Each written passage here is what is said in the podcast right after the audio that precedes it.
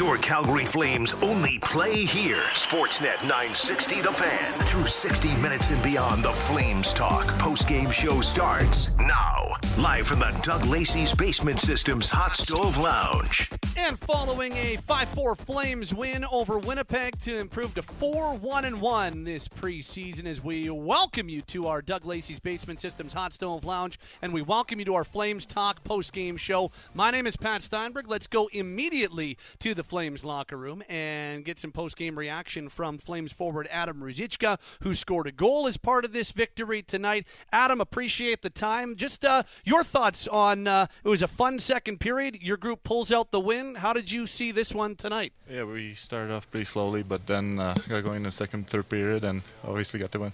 Uh, walk us walk us through your goal specifically. A nice finish from you, and, and really in tight. How did that one set up for you? Yeah, I just found a nice soft spot there, and uh, I just kind of knew before what I was going to do. Worked out well and scored. You uh, you you uh, you knew what you were going to do before the puck was on your stick. Yes, I have it. that was good. It was uh, it was a pretty finish, and uh, got your group back within one. How how have you felt through preseason so far, Adam? How's it gone to this point? well, I've had a really good summer. I feel really good so far, and uh, we got a good thing going on here. You uh, when you say you've got a good thing going on, describe that. What is that? What does that mean for you? Well, uh, positive group, uh, very very good team right now, and uh, we just got to build off of every game and uh, be better in the next one. You have seen a lot of time with Nazem as your center and with Dillon on the wing as well. Playing with those two guys, how have you felt that's come along for yeah. you? Yeah, obviously I like their line. Uh, uh, every practice we had together, every game we had together was better and better, and uh, I think it's going to be a very good line going into the season. And and finally, you talked about it being a really good summer for you. What does that mean? How come it was such a good summer? Well, it was a long one, right? So uh, uh, five months is five, five months in summer, so I, I put Yeah. a lot of work in, and uh, I just came ready. Adam, uh, congratulations on the goal. Congratulations on the win. Thanks for doing this. Yeah, thanks. That's Adam Ruzicka post game following a 5 4 win over the Winnipeg Jets. He scored a pretty one as part of that victory. The Flames scored three goals in 224 of the second period, and then one more uh, early in the third to win this one. Our Flames Talk post game show is underway, and we're coming at you from our Doug Lacey's Basement Systems Hot Stove Lounge here at the Scotiabank Saddledome, your local experts for basement waterproofing, sump pumps, crawl spaces, foundation repair, and radon mitigation for all things basementy. Visit dlbasementsystems.com. Steinberg, Meaghan Mikkelson, Derek Wills around the table. We've got a uh, lots to talk about on our uh, Flames Talk post game. Nick, uh, uh, it was it en- ended up being far more uh, entertaining a game than maybe we thought it was going to be. That first period didn't necessarily give us a a, a great uh, foreshadowing of what was to come because second, third period, a lot to like from the Flames. I know they're looking to get their level a little bit closer to the regular season, and second and third period, you could probably say they did a pretty decent job of doing that. Yeah, I thought it was interesting. I mean, they obviously they changed up the lines coming into this game. They they changed up the D pairings as well. So you wonder if in that first period they were just kind of trying to figure things out a little bit in terms of chemistry and getting used to playing with different players, and then. It almost looked like a different team, though, by the time the third period rolled around in terms of, you know, the details of their game, the pace that they were playing with, the urgency that they were playing with. So, not a great start, but a lot of good things and a lot of things to like. Yeah, in the first period, they looked like chickens with their heads cut off, running around on the defensive zone. They just, they did not look like they were on the same page at all, forwards and defensemen. And then I thought they were a lot better in the second period and even more structured in the third period. And it, it just looked like they were playing the game instead of thinking about how they should play the game. And as a result, played the game with a lot more pace. And I I thought really put the Jets on their heels in the back half of this hockey game. So, uh, yeah, there are still some things to clean up, but I think a big step in the right direction based on what we saw on Friday. So, some growth from this team in the last few days. Well, on the pregame show, our marquee matchup for Country Hills Toyota, we were talking about the, the different combinations, and um, a, a, number of them seemed to, to pay off. The one that stayed together, we just spoke with Adam, and uh, him, Kadri, and Dubé stayed together. The rest of them were, were broken apart, and I thought I thought Backlund had a whale of a game Oh. and, and was very strong. Kind kind of drove that line. Matt Coronato had a re- really strong game. He's your number one star with a goal and two assists. He scored the game winner. Like that seemed to pay off. Uh, that line was really strong. Uh, Derek, during the game, you were talking about the Huberdeau, Huberdeau line with uh, Lindholm and Mangiapane on it, though they, they seem like they uh, found a little something, at least in one preseason game. Yeah, I really liked two of the four lines tonight. I liked the first line with Lindholm between Huberdeau and I think Mangiapane's been the best fit on that line so far. Now, small sample size, one mm-hmm. game, um, but I think a good jumping off point. And then I really liked the line with Backlund uh, and Coronato. And we talked about it on the roundtable today, Pat. I, I didn't like them taking Coleman off of that line, but it worked. So those are the two lines that I liked. I thought on the Kadri line, Dubé was definitely the best player on that line. And then the fourth line, I thought they had a tough night, mm-hmm. truth be told. Yeah, I would I would agree with you. I didn't mind the Dubé line. I thought that they did some good things. I think that I mean, like the team, they got better as the game went on. Mm-hmm. So I did I didn't mind them, but that fourth line yet they they definitely struggled a little bit and uh, you know, I was anxious to see Cole Schwindt and to see if he could really take advantage of this opportunity. Obviously, with Rooney uh, being out, this was a chance for him to to really step up. But um, yeah, not not entirely impressed with that. One other guy I thought had a really good night uh, was Mackenzie Weegar. Uh, he's, I mean, he's only played a game and a half coming into this one, yeah. but you know, I wonder if they put him with Rasmus Andersson to really try to get his game up and going. Uh, and if that was the reasoning behind switching up the D pairs, uh, obviously they had been working fairly well. I mean, you look at the pairings, and I don't think that what we saw tonight is what we're going to see necessarily moving forward. But yeah.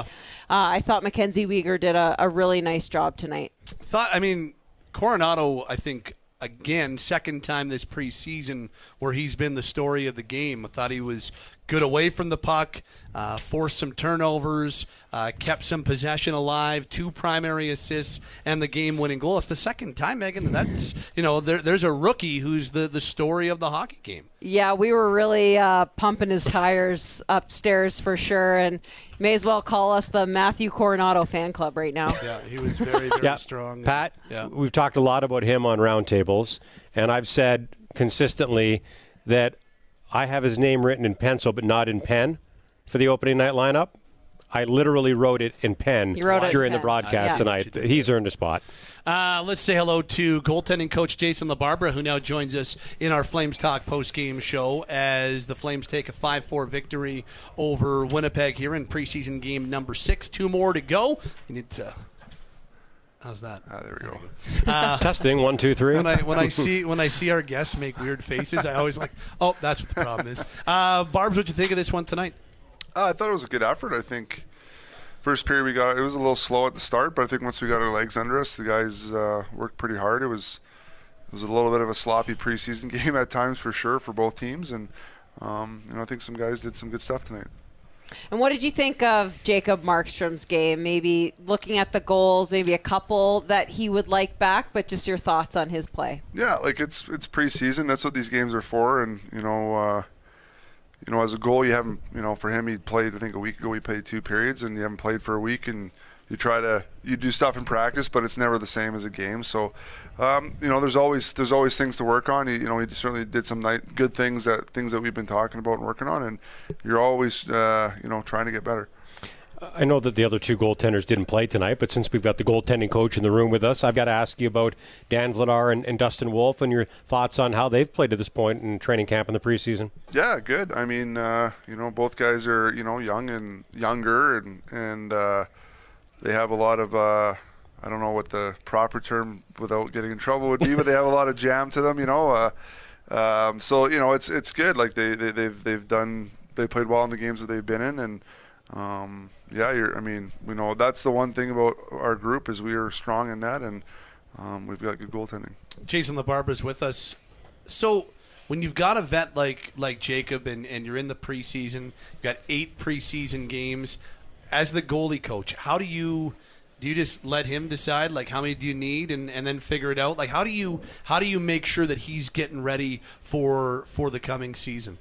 It's usually two games plus a half or two periods. It's kind of the the norm throughout the league with your starter um, is, is is getting them those games. We play eight. Some teams play six.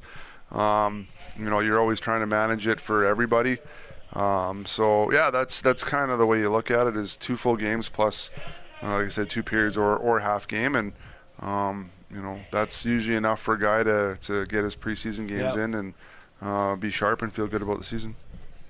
One question that I have is um, I know that oftentimes the goaltender coach is also responsible for pre scouting the other team's goalie. So is that something that you guys have already started doing and will continue to do moving on into the season? I know that's such a big part of, you know, the forwards of the D and making sure that they're scoring and, and putting up points.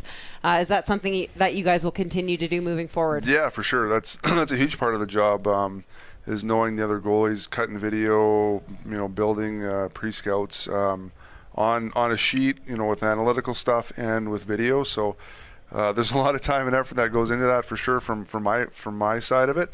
Um, you know, and and you know, like this is my fourth year, so you've got a good library on guys, which uh, which helps and. Uh, cuts the workload a little bit. You know, we can go back on uh, stuff from the season before or whatever, and uh, that that certainly helps. But that's a big part of it for sure. They say that iron sharpens iron. and sometimes you don't know how a guy's game is going to translate from junior and, and maybe even more so college to pro hockey, specifically the NHL. But Matt Coronato has been terrific so far in the preseason, just from a coaching perspective and from the perspective of a goaltending coach and an, an old goaltender. What, what do you see from him, and, and what makes him a special player and prospect for the Flames? Well, we saw tonight. I mean, he can shoot, you know, and he can score, and, and, and not only that is he, he works right. He's he's a coachable kid, and he's pretty determined. So, um, you know, I thought he was you know maybe our best forward tonight, and he uh, he did a lot of little things. He was around the puck. He he was he was a competitive guy all night, and, and he was rewarded with with that goal. And um, you know, that's an elite shot. Like um, I'm sure. Hellebuyck didn't realize that the, the kid could shoot like that. I think he knows now.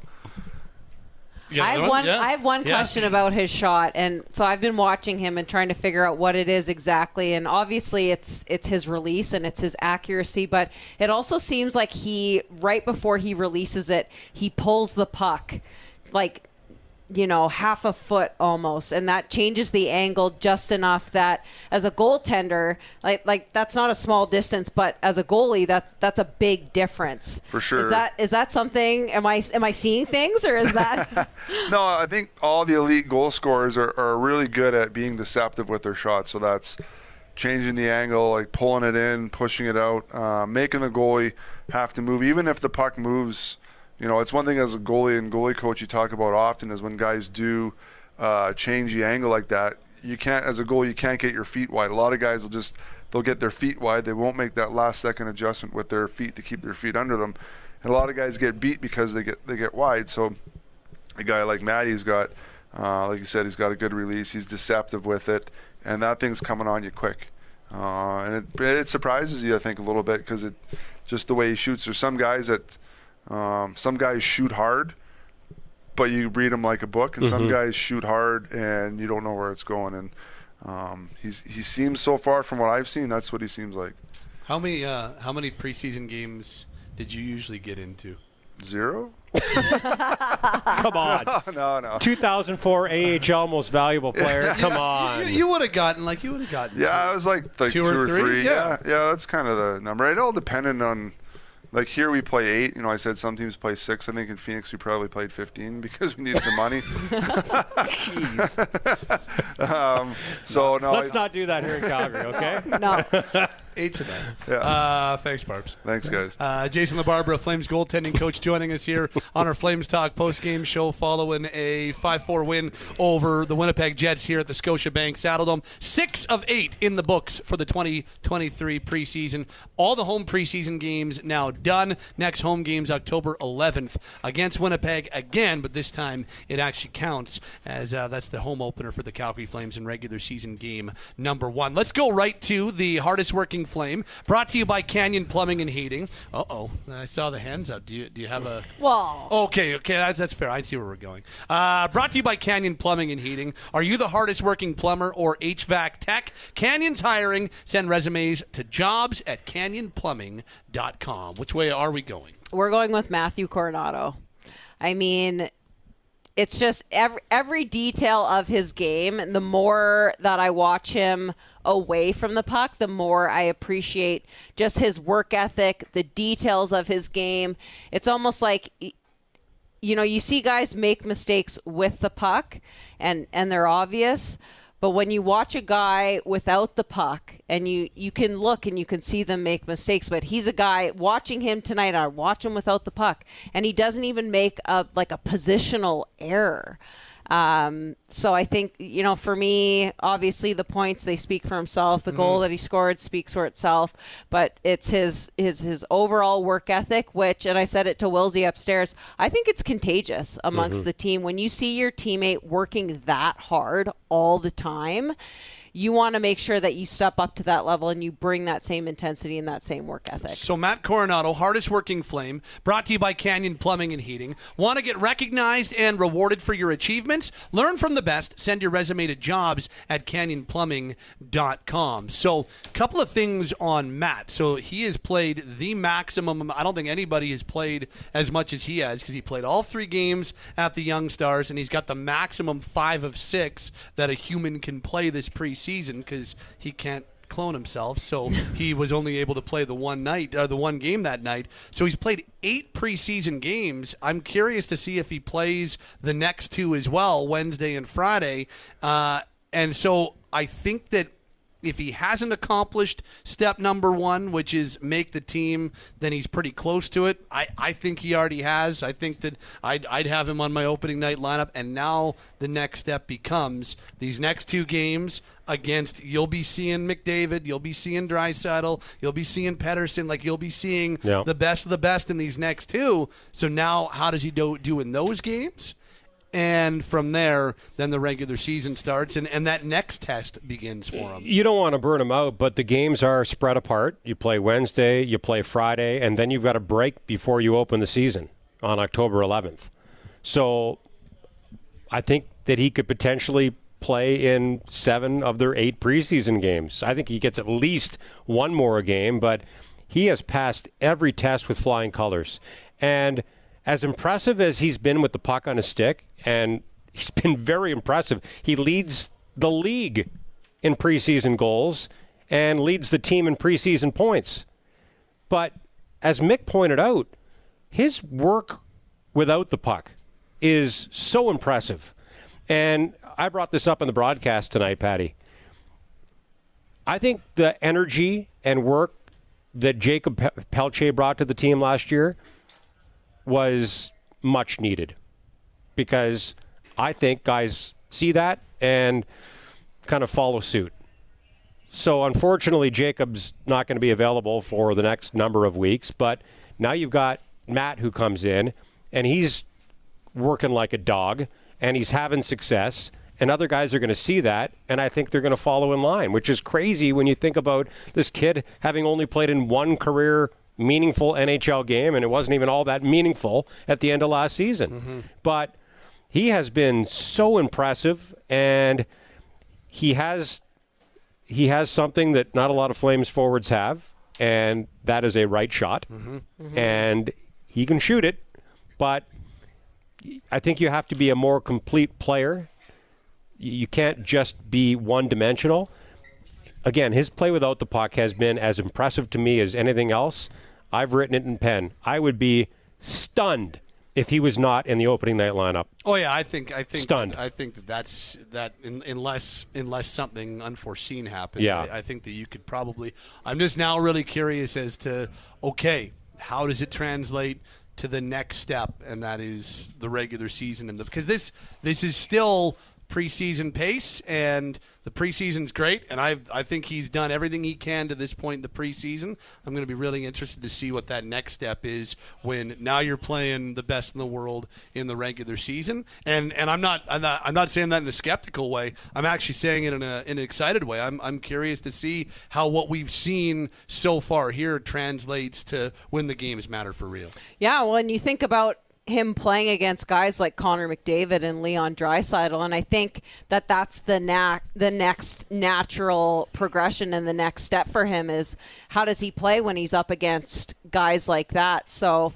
You know, I think that if we're sitting here wondering, you know, how's he going to fare against those guys, the coaches are probably thinking the same Yeah. thing. And that if he can go out there and have a good game against some of the best, that that's a that's a great confidence booster for him as well. So, I mean, he's young. Let him let him play it out. Yeah. He can handle it. Yeah, and you, uh, you got to get used to the pro schedule because it's so much different sure. than the NCAA schedule, right? He's never played a couple weeks like this. Before, yeah, I know. Like sure. you, you practice, practice, practice, and, and then play on weekends. But I mean, even the junior schedule is a lot different than the college schedule. That's a lot closer to a, a pro schedule. So I think this is a good opportunity for him to to ramp up physically and mentally. The NHL is an everyday league. You- You're not playing two, three times a week here. You're playing three, four times a week. Uh, so this is a great chance for him to get acclimated. And his game's been ramping up. I know he had three goals and an assist in the preseason opener but you take that with a grain of salt because it was against the Abbotsford Canucks. This was a pretty good Winnipeg Jets team tonight. They were missing some of their top players, but they had their number one goaltender, who was once again in the Vezina Trophy conversation last season.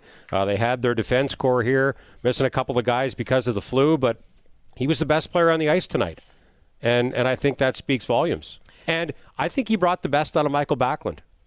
I And, uh, agree. I'd love to I see agree. Blake Coleman Yep. on the other side of that line pad to have two veteran 200 foot players like Backlund and Coleman to kind of lead the way for Coronato and for him to maybe be the finisher on that line. Yep.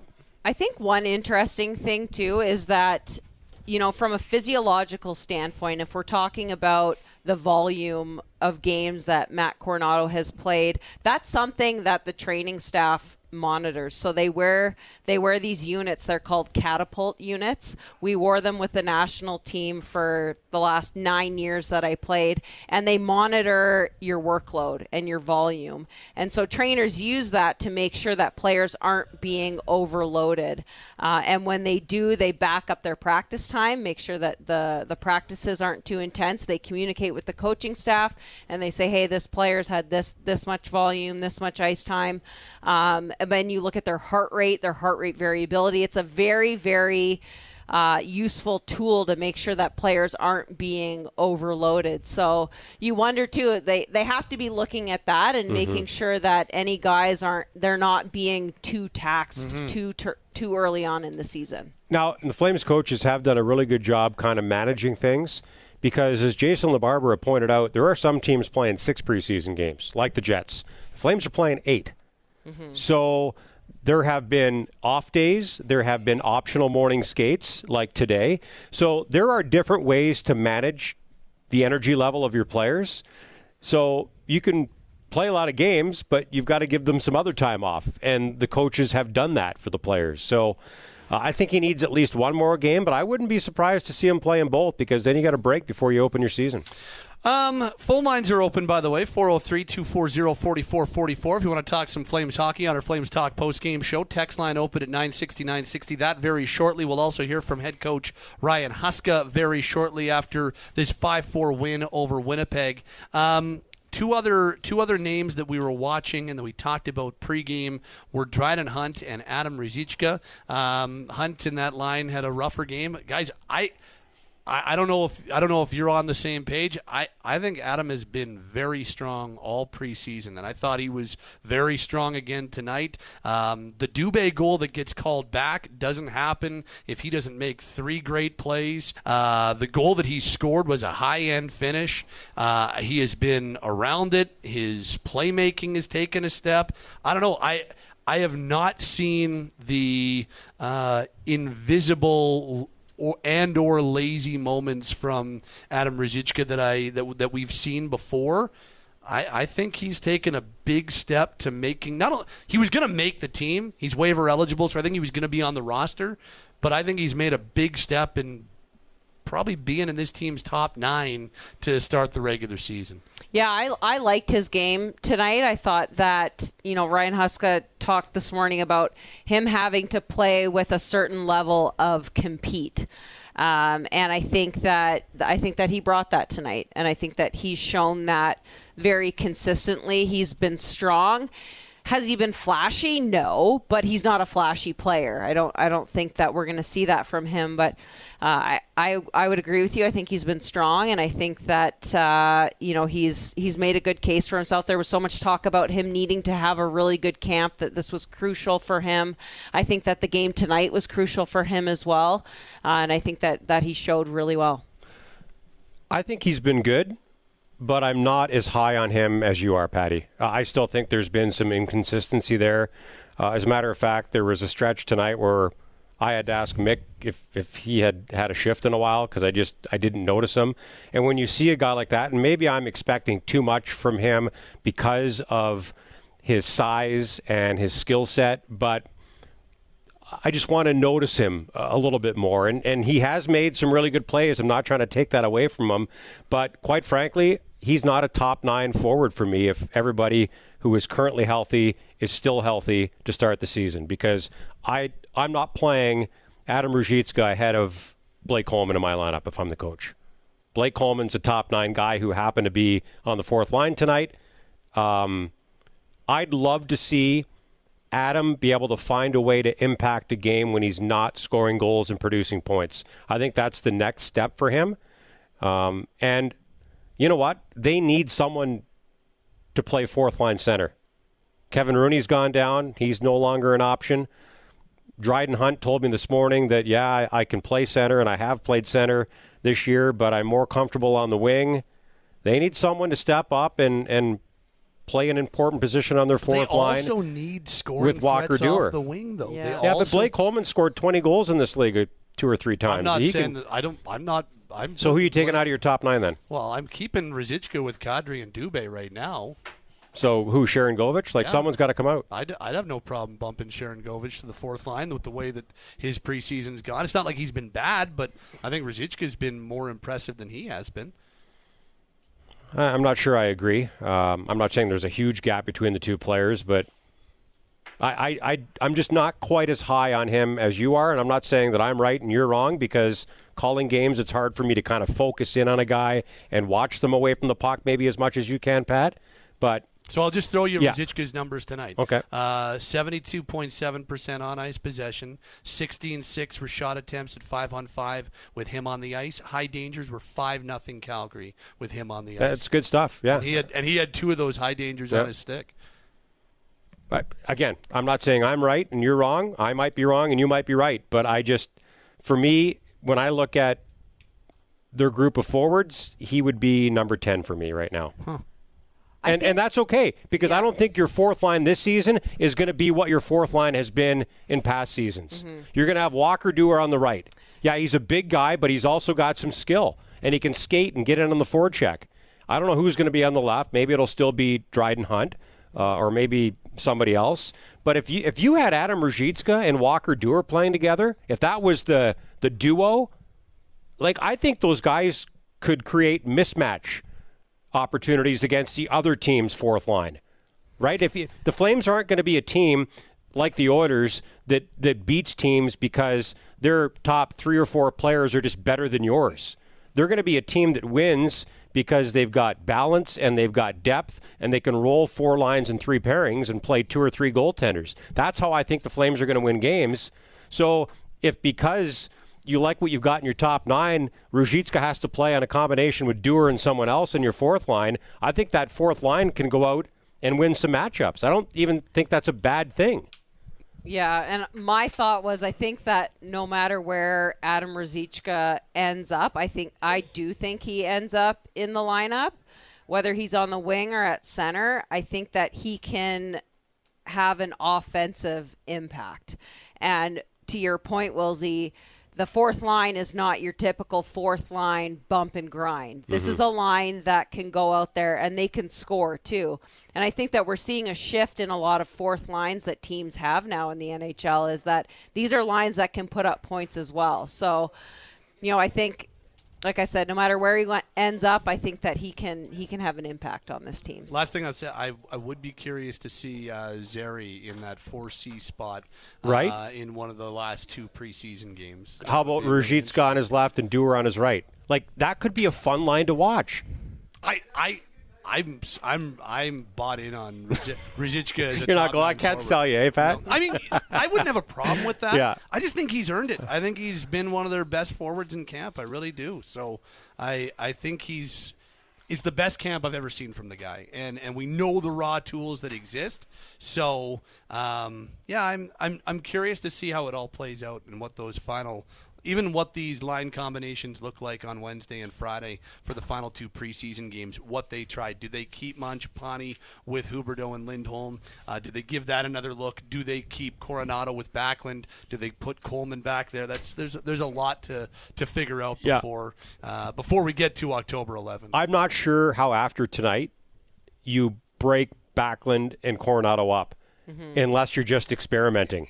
But th- those two guys seem to have pretty instant chemistry, don't you think? yeah, yeah. Yeah, I think you let him go. Yep. Uh, final thoughts: five four. Final score: Flames beat the Winnipeg Jets. They're four one and one in this preseason with two more games to go. To your phone calls and texts in just minutes, but a couple of final thoughts from you two, starting with Mick.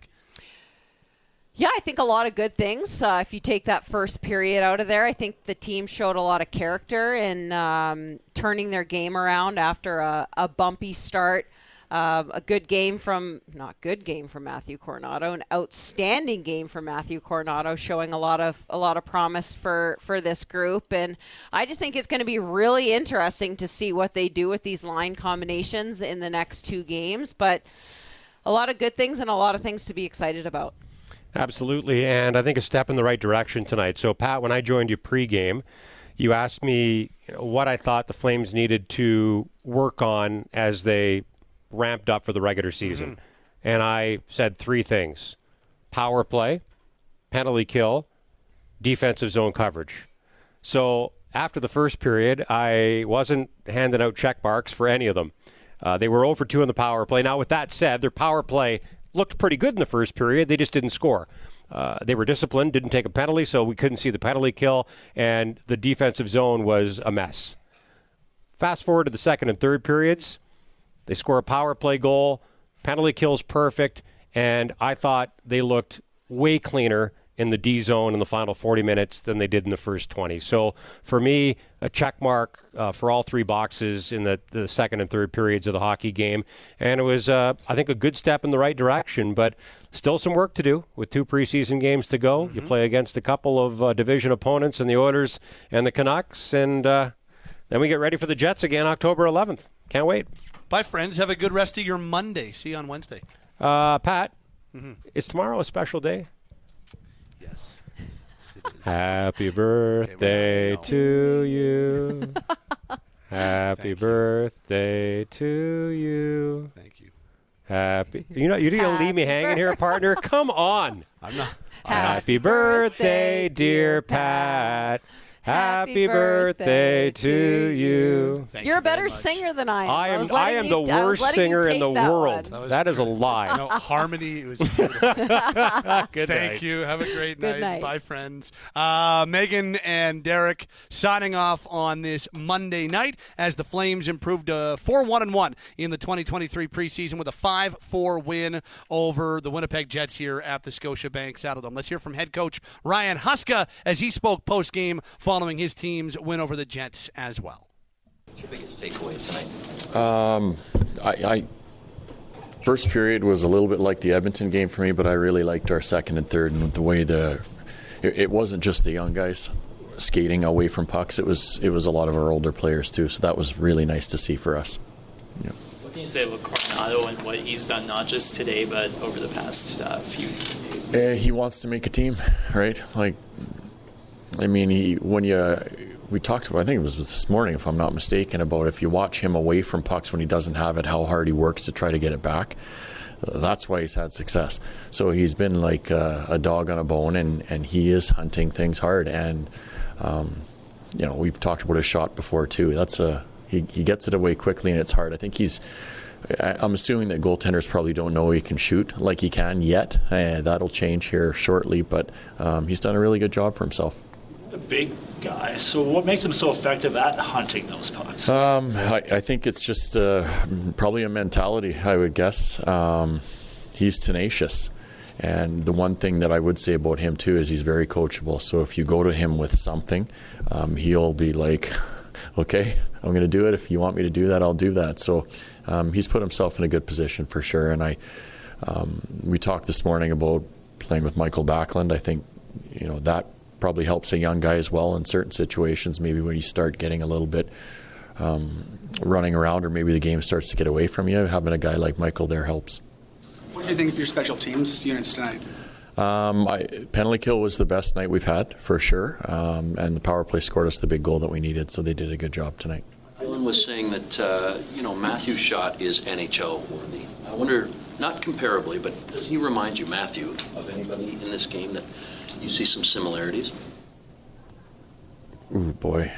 I know what you mean. I'm not even talking about the pressure side, yeah. but I just wonder if he shows you little glimpses of somebody that just reminds you of a player. Yeah, off the top of my head, I don't know. I mean, there's going to be guys for sure, but right now, um, it's not common to me. I, I mean, it's when you look at the release, that's what I, I think makes it a good shot. And I feel like the older, or not the older, the more experience that he gets, he's going to learn how to be even a little bit quicker with it because there have been some times in these games where he's maybe handled a touch too long and he doesn't get the shot away. So I think that's part of maturing and growing up and understanding uh, I have to do it one second quicker in order to make sure I get my shots away. Mistakes are going to happen at this time of the year. There's still lots of time to fix things, but were you at all concerned with sort of the turnovers in your own end? Um, in the first period, yes.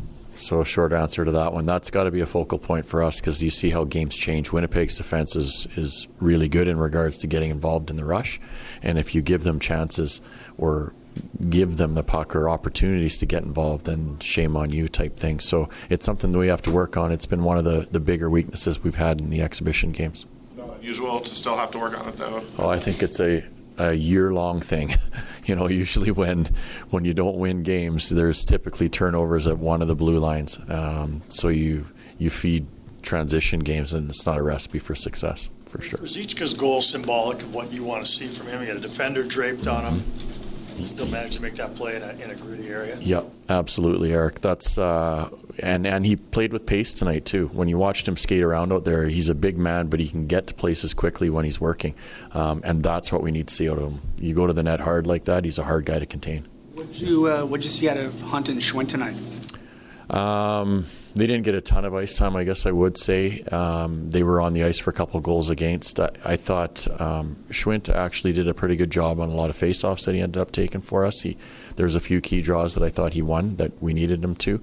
Um, there were shifts in the second period where I thought that line was very good. They created some energy in the offensive zone and allowed our the lines that were coming out next to kind of pick up off that momentum.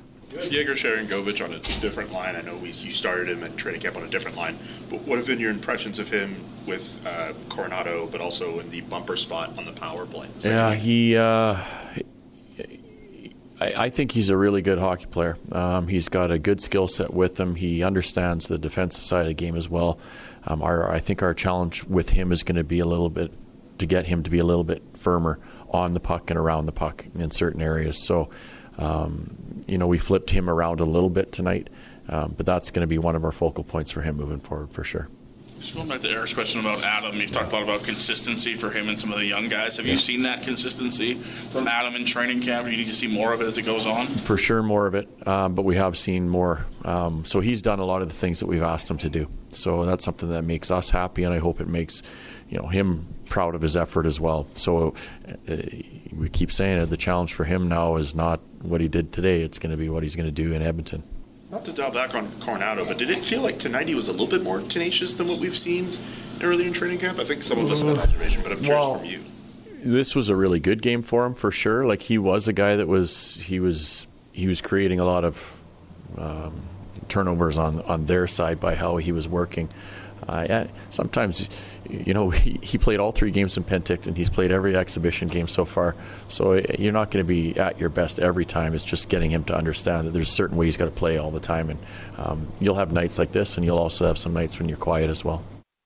There you go. That is head coach Ryan Huska post game following a 5 4 Flames win over the Winnipeg Jets here at the Scotiabank Saddledome. Hey, phone lines are open 403 240 4444. Text lines open at 960 960. What you want to talk about? You want to talk about uh, Ruzicka, Coronato, um, other camp battles, other players pushing for spots. Lots of things on the table. All things Flames does not just have to be related to this game. You know how it works in the preseason.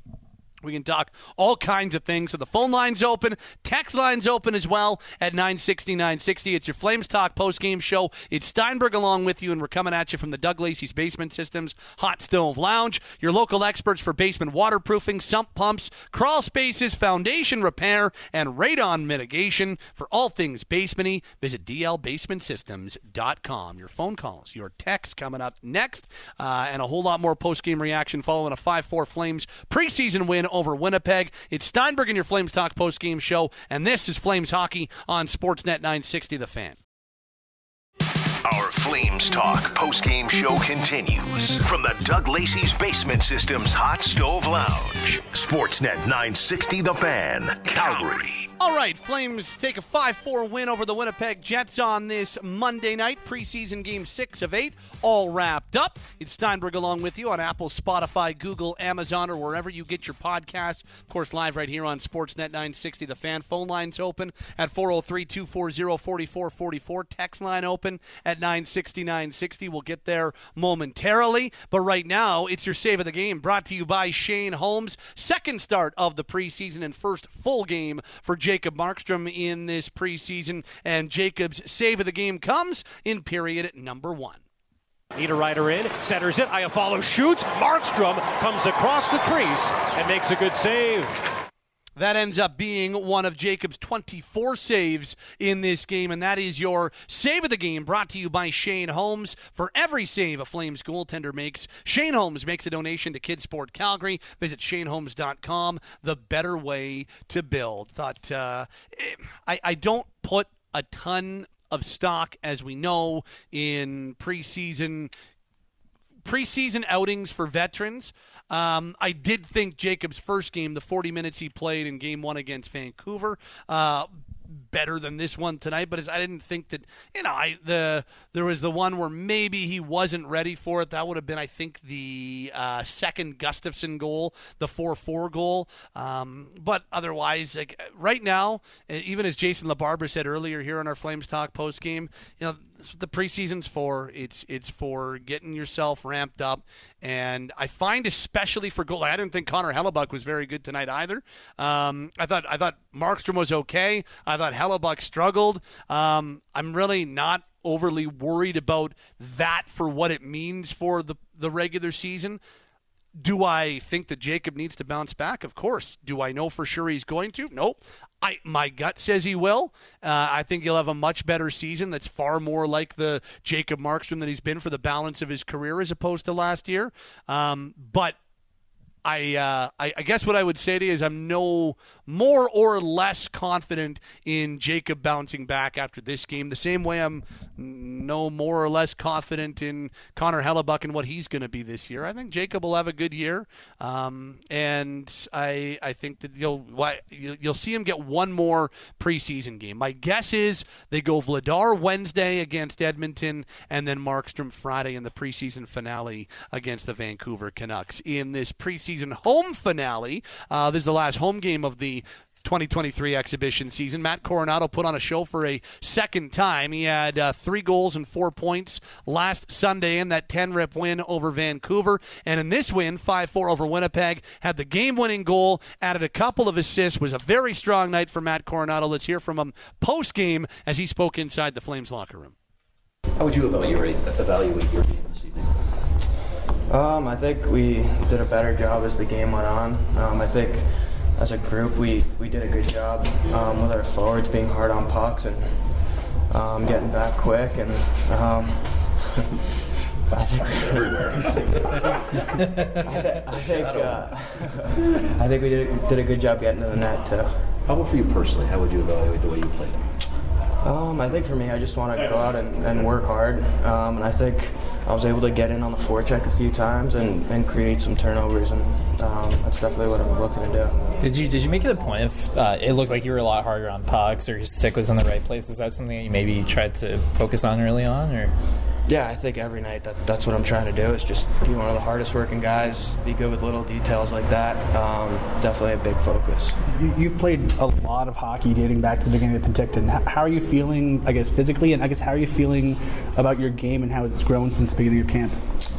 Um, I feel good. Like like I said, I, I think every day I'm just getting more and more comfortable. Um, and I think uh, like I feel good. I like I kind of said a couple days ago, when when you're with these guys and playing with, with this group, I think it's it's easy for me at least to kind of keep my energy up. It's it's it's exciting to be here, so having a lot of fun. Backlund said that he noticed your energy tonight and you provided that spark. Is that something that, given that maybe you've played a few games, you have to kind of mentally tell yourself, or is that just, hey, in this moment, I need to find another level every night?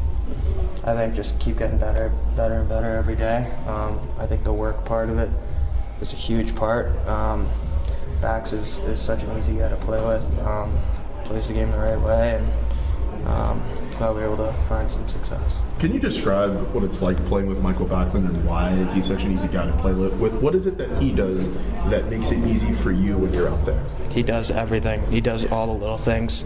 Um, he's always working, always in the right spots. Um, he can make a, a lot of plays. Um, so he's just such a, uh reliable and smart player, um, and he definitely makes it really easy for his line mates. Luck is one of the best in the game. Is it kind of cool to get one on him? Yeah, I mean, it is. Yeah, it's just, um, I don't know. It is. Yeah. Is this camp been as like beating your expectations in terms of what you've been able to do to improve yourself? Yeah, I think it was kind of hard to have expectations coming in. I think for myself, I just expected myself to go out and, and try and put my best foot forward. Um, and that's just what I'm going to continue to try and do. There you go. That is Matt Coronato post game following his three point performance against Winnipeg. Had the game winner early in the third period, added a couple of assists in the second period. Number one star performance from Matt Coronato. Very strong as he continues to make his case to be on the opening night roster and in the opening night lineup. If you ask me, I, I think he probably has. Uh, I think that's probably what you're going to see, but uh, still two more preseason games to go as we move towards the regular season opener. Let's get to the text line for the first time tonight at 96960. This reads uh, Ruzicka's been more impactful than Sharangovich for me. Give me Sharangovich, Zary Duehr uh, in the next game. Keep Lindholm with Huberdeau and Mangiapane. You can have Backlund, Coleman, and Coronato, and then keep Kadri, Ruzicka, and Dubé together. You were mentioning Rooney isn't an option anymore. Is he injured? Yeah, I believe he uh, sustained a shoulder injury, um, an upper body injury for sure, but sustained an injury in practice Sunday. Uh, I believe that he was getting tests today, so uh, we might find out more on Tuesday what the uh, scenario is on Kevin Rooney, but sounds like he'll be out a little bit of time anyway.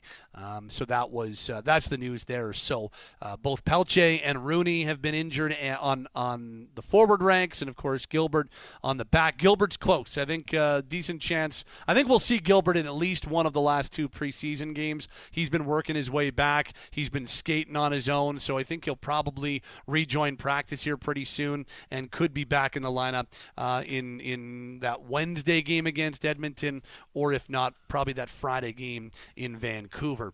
Um, this says from Don, uh, is there any news on if the Oilers and Flames will have an alumni game for the Heritage Classic? That's from Dom, rather, who shares a birthday uh, with me apparently on October 3rd. So happy birthday to you, Dom.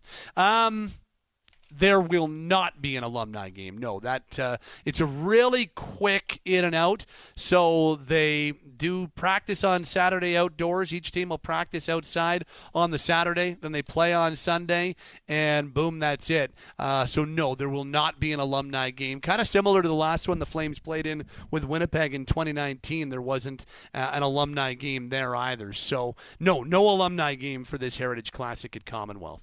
Um, This says I have not liked Ruzicka this preseason. I'd like to see him with Duehr for sure. He just doesn't seem to fit on that line with Dubé and Kadri. I'd like to see Sharangovich there instead. I, I think Ruzicka has been one of their best forwards, but I think he is a contentious subject because the inconsistencies have been there throughout his career. Um, I think that that is is sometimes something that. Uh, I, I think there are a lot of different opinions out there because of that. I, I think he's had a really good camp. And I think that he's earned himself a shot to get a, a top nine opportunity to start the year.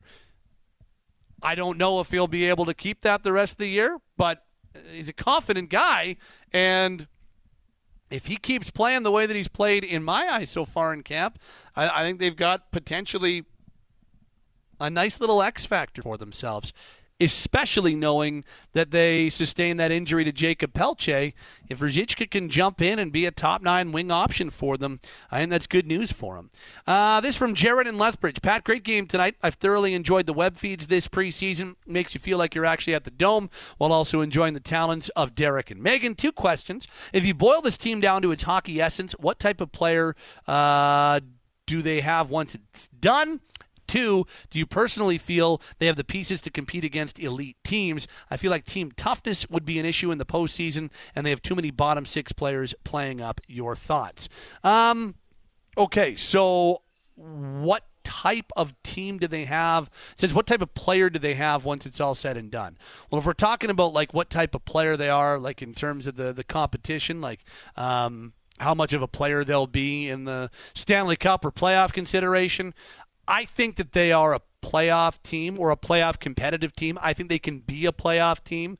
Um, I think they can be a team that uh, finishes in a top three spot in the Pacific Division. I don't think that I could be. I could sit here and confidently say they're the best team in the Pacific Division or a team that's going to win that division. Um, but and and who knows? Crazier things have happened. The last two times the Flames won the Pacific, we weren't saying that, but I think that they are a team that should compete for a playoff spot this year. I think it would still be disappointing if they missed the playoffs. I know last year they missed. Well, last year was super disappointing, and they haven't changed that much. And they also have brought in a new head coach and a new general manager. I think it would be a disappointment if they missed the playoffs. I think they should be a playoff team this year. I think that's a fair expectation. And and I think that wild card yeah, but I, I, don't think it's crazy to think that they could be in that mix with Los Angeles and Seattle for the third spot in the Pacific Division. As for uh, do they have the ability to compete with the elite teams? I, I think I think that they can be competitive, but what they don't have is the game breaker that those elite teams have. Um, and and you know, does Vegas have that elite game breaking player? Maybe not, but their depth is just so ridiculous that, and they do. I mean, actually, that's that's not fair because what Jack Eichel did in this postseason, and even what he did last regular season, he returned to being one of the elite number one centers in the NHL. So they do have that game breaker. Eh, but like you know, it's not Edmonton with McDavid and Draisaitl. It's not Colorado with MacKinnon and Rantanen. Uh, they don't have guys like that. So when it comes down to it, when those players really take hold of the conversation, yeah, they, they might they might struggle there in a playoff series or otherwise. But I think they can be competitive, and I think they are a deep group because they have got, I think, a top nine forward group without having that you know true elite top line. So their strength is their depth in my eyes, and and I think that they can be competitive with most teams in this league if if they're able to use that depth as a true strength. Uh, this says what else we got here? How do you guys think Markstrom played? Looked a little shaky out there. I was at the game sitting behind the net. Yeah, I didn't think it was as good as his first game, but again, I'm I'm not worried. I'm I still don't put a ton of stock. I will continuously go back to Mike Smith's first preseason with the Flames. He was horrid. And then he got off, he had a great first two thirds of the season before he got hurt. He was elite for the first two thirds of the season before he got hurt. And he came off just a horrid preseason. Uh, this from Brad and Shaughnessy seems to be Mr. Coronato had a good game. He did indeed. Uh, this says, Pat, why was Dubé's goal called back? They didn't have the sound on where I watched it, so I wasn't sure. Goalie interference is why. Um, he uh, kind of, as he went in, tried to finish the move and finish the uh, stick handling in a phone booth deke. He kind of pushed Hellebuyck's pad into the net and then scored. So it was the right call. It was goalie interference, um, but it was still a nice play. Uh, this from Leandro. Two things on the Markstrom front. I was the equipment spy last year, and he looked like he tested some Bauers for one practice over the preseason this year and went back to his CCMs for the preseason. Interesting to see what he'll wear opening day. Uh, just a little nerding out there. Second, I didn't catch much of the first and third, but from the highlights, I think he had just the one softie right after Backlund's goal. Otherwise, in my opinion, as a goalie myself, tough to put any others on him. The Markstrom haters are coming out of the woodwork early, it seems, from some comments on social. What do you think? Shaky start or just preseason rust, considering he played only two periods about a week ago? Yeah, I'm, I'm not worried about it, as I've said. I do know, I don't know what I, I'll, I'll um, defer to guys like Azam or even Aaron Vickers, who are of the uh, goaltending equipment nerd variety, and I say that in a loving way. Um, he did he did try out two or three sets of pads and kits though in practice. I, I know that, but I don't know to what extent or what models they were or anything like that. I'm bad at goaltending gear, and I cop to it and I will never pretend to be an expert about it. Uh, this says Coronato plays such a relentless puck hounding style. It's been a pleasure to watch. He's absolutely making the team. I think he is. Uh, says the way Coronato's playing with pace, determination, and that shot, not only should he be in the top six, but he deserves a look on that line with Huberdeau. We'll see if uh, that happens at some point in the preseason as well. Great stuff on the text line. We'll dive back in to the text line in a couple of minutes uh, as you can keep getting them in. We'll get to as many as we can. We usually get to all the texts at 960 960. So that's the text line. The phone lines are open at 403 240 4444. Uh, give us a call right now if you want to chat some Flames hockey on this Monday night. It's Pat Steinberg along with you on your Flames Talk post-game show on Apple, Spotify, Google, Amazon, or wherever you get them. Let's kick it off by saying hello to Mike. What's going on, Mike? Pat, happy early birthday. Good to talk to you again. Thank you, sir. Good to talk to you as well. Yeah, no, I was at tonight's game and uh, it was a lot of fun. You know, it's it's it's been sort of the preseason of the little guys named Matty because you know our old buddy Matthew Phillips is on the top line in Washington with Ovechkin, and I think Coronato is putting together a pretty good case. I mean, what that last caller or that last texter I think said, mm-hmm. playing on a line with Huberdeau. I mean, my goodness, that that shot that he has. I mean, it, that question that was asked to Huska in that presser about who he reminds him of. I mean, he did he couldn't come up with an answer, but the one that comes right to my mind is Mike Cammalleri. I mean, he just fires the shot like it's nothing. He's got a crazy release, and uh, you know I think you should switch to to Cammalleri's old number 13 because uh, nobody else has worn that recently. Um, but yeah, no, I, I think uh, I think you know uh, watching Coronato, I, I really like him with Backlund, and it's a testament to what Backlund does and you look at all the guys that he's brought in over the years, whether it be Tkachuk or Bennett before that, uh, a bunch of different guys. And, you know, I, I don't mind those two playing together. I like Sharangovich on the other side of that line, too. I'm not sure why they split it up because I thought Coleman was really off tonight, and I think he's been off for a lot of the preseason. Um, but yeah, no, uh, on Coronato, undeniably earned a spot more. I mean, more than I think anybody could have expected him to accomplish mm-hmm. uh, in this preseason. And that, so he was one of the guys who I really was watching going into tonight. Sharangovich was another one, and I thought he was really strong too.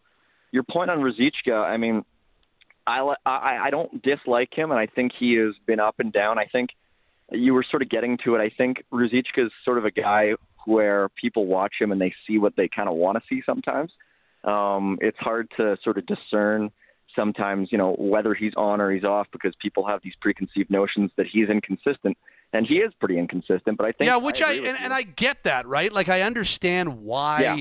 that happens because he has been a frustrating player to watch in the past. So I yeah. I understand, and I'm not saying that. Ever, I'm not saying that, for instance, when Derek and I talked about it earlier, that that's what he's doing, because I, I don't know if that's what it is. But right. I do I I do think even for me, I've had to really push back on that because because I have some preconceived notions, and uh, so I've I've really tried not to let those cloud me this preseason because I, I first of all I'm a big fan of the the overall tools the player has, and if he ever puts it together, they've got a good player on their hands. And so have, I'm kind of yeah, rooting for the guy because of that.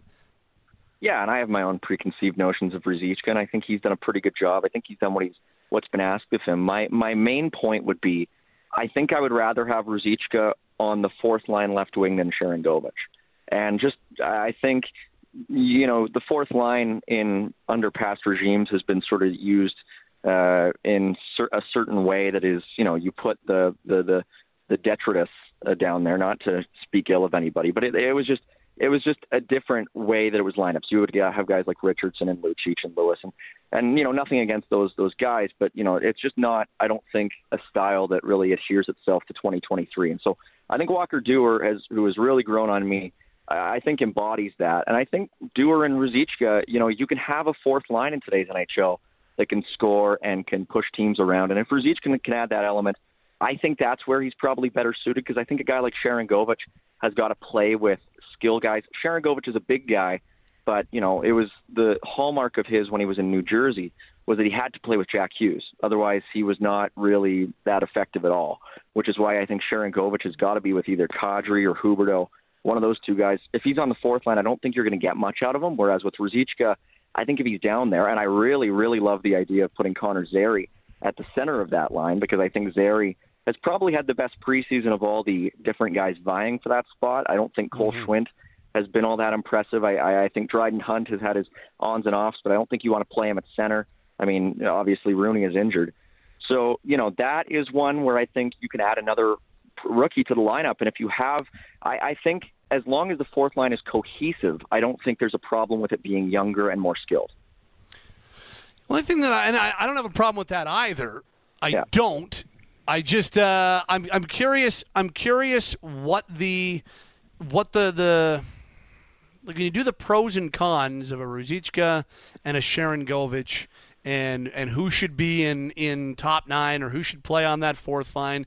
And I mean, look, if if at some point you know if if at some point they they do roll a Coleman on a fourth line like that, I don't I don't know if that's the worst thing either. Um, just if if if that's the way, it, especially if we're talking about it being a non-traditional fourth line. I don't think Blake Coleman's a fourth line player, but if you're rolling a fourth line for 13 minutes a night and then Blake's also getting his penalty killing minutes, then then he's probably still getting the, the, the touches he wants. If you do feel like you do want to go Sharangovich with Backlund or something like that.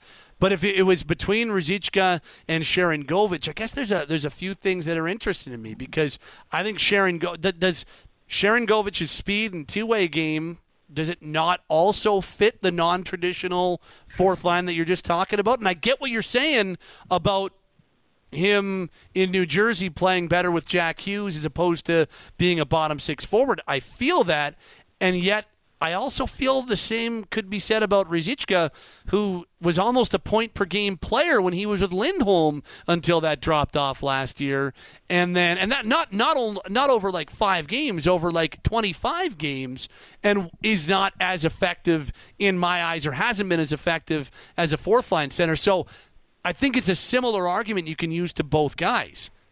Yeah, and I think that's a fair point too. And I mean, you have to go back and remember the reason Adam Ruzicka was called up in the first place is because he was put on a line in the AHL where he was playing some, with some really good players, and all of a sudden they were feeding him the puck, and he was going a goal per game on a line with Phillips way back in the COVID year.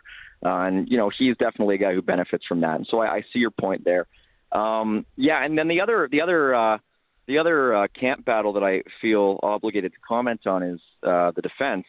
You know, yeah. and it actually goes back to a point, you know, with Coleman where, you know, I almost wonder. I really like Blake Coleman. Um, he's a good guy. I mean, but uh, I I almost wonder if at a certain point it is, and this is a way. This is not a question for now. It's probably a question for a summer or two in the future. But I almost wonder if, you know, obviously with with Kylington's situation uncertain, the need for, you know, I think with all the defensemen that are coming up, uh, their contracts, I almost wonder if that's a guy who you maybe look to flip for a defenseman at some point down the road. We're not there yet. But at this point, um, I also think you also have to start looking at what you have internally. And I will say, you know, ever since the midway mark of last season, I watched the Wranglers really intently last year, and Ilya Solovyov was their best defenseman, and I I did not see it coming. I mean, he was the third uh, third or fourth defenseman they picked back in 2020, and I thought Poirier or Kuznetsov would make it before he he would. I just don't. But, I just don't think he's a top. Like I don't think he's one of the six best right now. You know, th- that's that's that's where I maybe disagree with you because I thought Jordan Oesterle, and I know you have the analytics, and I, I know they were favorable for him tonight. But boy, his puck management is just really, really shoddy, if you ask me. And it has been. I watched him a lot in Arizona too, and it was just it was never. He's he's a guy who activates a lot, but I don't know if you're comfortable playing in the playoffs with a guy like Jordan Oesterle. Now, maybe maybe he can have a you know a, good Branson type of really good season in, in a certain role. But my my my thing right now is you want to start getting Yan Kuznetsov top four minutes down in Cal, uh, down with the Wranglers, and I would not object at all. To I think Solovyov's earned a spot. Now now they I think Dennis he's Gilbert, been obviously. fine, and we got we got to start to wrap, wrap up. That's fine. That's fine. I, That's fine. I, I think he's been fine. Like I, I, think he deserves to still be here as as one of the nine or whatever is left remaining, uh, eight or nine that is left remaining on on this roster. I really do, and I don't think he's been. I like. I, I think that he deserves to be in the mix. I just don't know if like I I think Oesterle's pace and and I think the it's it's very similar to the role that Troy Stecher played last year, and and Yeah. Stecher helped him a lot. Um, I I think that there is a place for that, and I would rather have Solovyov playing all the time with the Wranglers for the time being to start the year, and have Gilbert as your seven up here if you want to go that way. And and then when the time comes, maybe injuries or whatever, then you can go the Solovyov route. So I don't disagree with you on the player. I just don't know if he's one of the six best. And I'd rather have him as like a one-two in uh, with the Wranglers than a seven with the Flames. Is is my only rebuttal. And, and you got to be quick on on your final rebuttal because I got to move on. No, I'll just say, yeah, no, he's the guy. You know, I obviously Poirier gets the headlines because he was an all rookie team player last year. But if you watch the Wranglers this year, watch Solovyov because he is so smooth and so steady with the puck. He has all the tools, I think, to be a really good second pairing defenseman in the future. So, anyway, Pat. Uh, anyway, ha- uh, don't go too hard for your birthday tomorrow. Uh, we want you uh, hosting the show all year. So, uh, have a have a good one. Have a good evening. You too, Mike. I'll, I'll I'll be I'll be sure to be to be tame. It's a Tuesday night. Appreciate it, Mike. Good to hear from you, buddy. Um, you know, maybe less so on Saturday, this past Saturday, but this coming Tuesday, yeah, I'll be t- pretty tame. 403-240-4444 is your phone number. Following a Flames 5-4 win over the Winnipeg Jets as we continue along on your Flames Talk post-game show. Let's welcome Joy in. What's up, Joy? How much, Pat. How are you? I'm doing all right. Yeah, second time I say hi to you tonight. That's right. it was Um, good. It was good to see you up there. Yes, it's a way up there. Um, happy birthday for tomorrow. Thank you. And I got a few things. Um, so it was a nice little uh, moment of silence this uh, tonight for Snowy, which was nice. Um, and I want to talk about Coronato.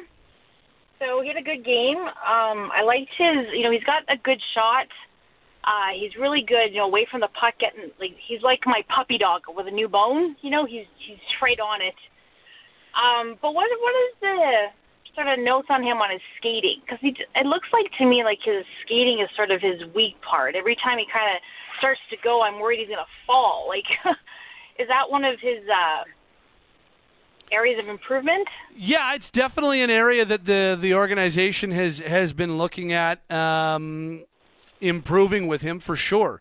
Uh, he and it's not like he's poor skater. It's just you know once you get to the NHL, you just keep on uh, you just keep on needing to work on that. Unless you're a straight up elite skater, uh, a lot of guys work on their skating nonstop uh, throughout their NHL careers. Like we're talking veterans and young players. So yeah, I think it's an area that he'll continue to work on. It's not like his primary weapon. You know, it's funny. The last caller, Mike, I'm I'm with him when he. Ta- I'll, I'll- I'll give you two comparisons for Coronato that I've heard from people that are very smart and, and smarter than I am, quite much smarter than I am when it comes to to hockey. Uh, Cammalleri's one of them. Craig Conroy was the one who brought it up to me for the first time when I was sitting with him in Penticton, and the GM of the Flames said, "Yeah, if the, if he can be like a Cammalleri, I see a lot of similarities there." And both me and Aaron Vickers looked at each other and said, "Damn, that's a really good comparison." You know, Cammalleri was not a burner. He was not the the world's most gifted skater NHL wise, uh, but he was smart. He understood the game. He understood the offensive zone. He found soft spots, and he had a really, really, really good shot. So that that screams Coronato. And and then the other one that Marc Savard brought up on Friday's post game was Kris Versteeg. Now I don't know if Coronato distributes it quite as well as Versteeg does. Maybe he maybe we end up seeing that. But I think where I, I think where the similarities are, you know, Versteeg maybe more of a distributor and Coronato more of a finisher.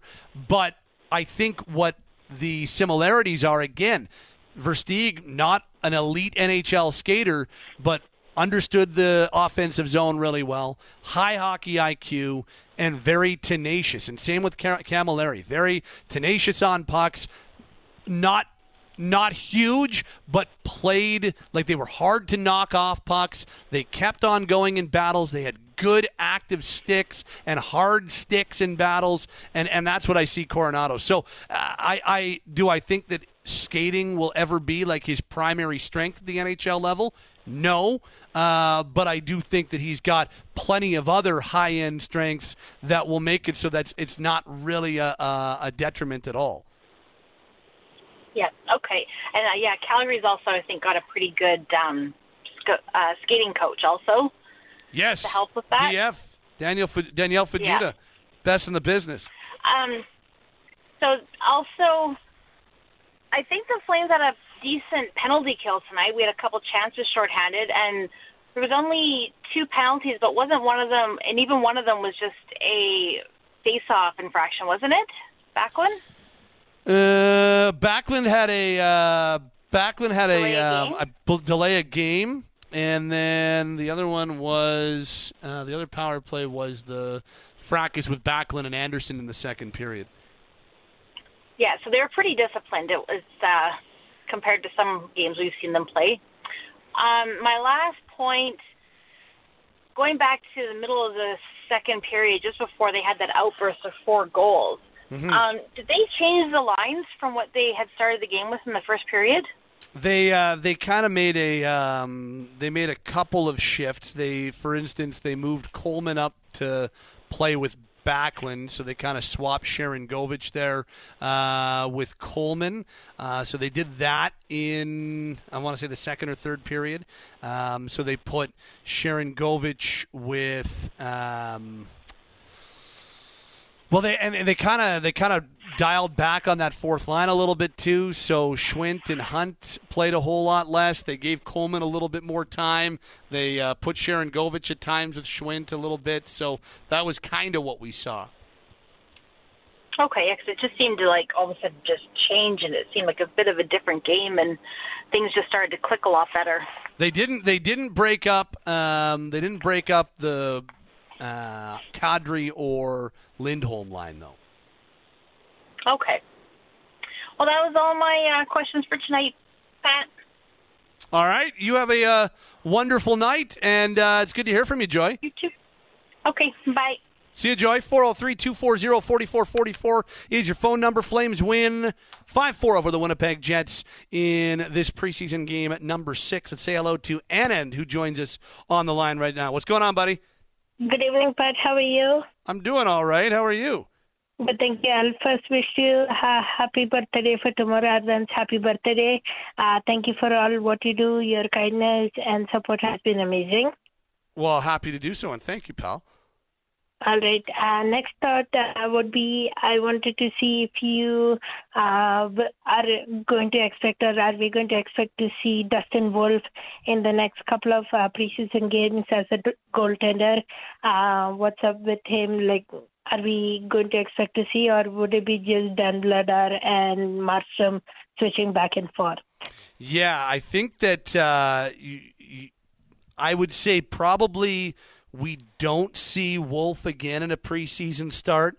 Um, I think that that's just my gut. I don't know that for sure, but my my guess is that we see Vladar start on uh, Wednesday versus Edmonton, and then Markstrom Friday in Vancouver.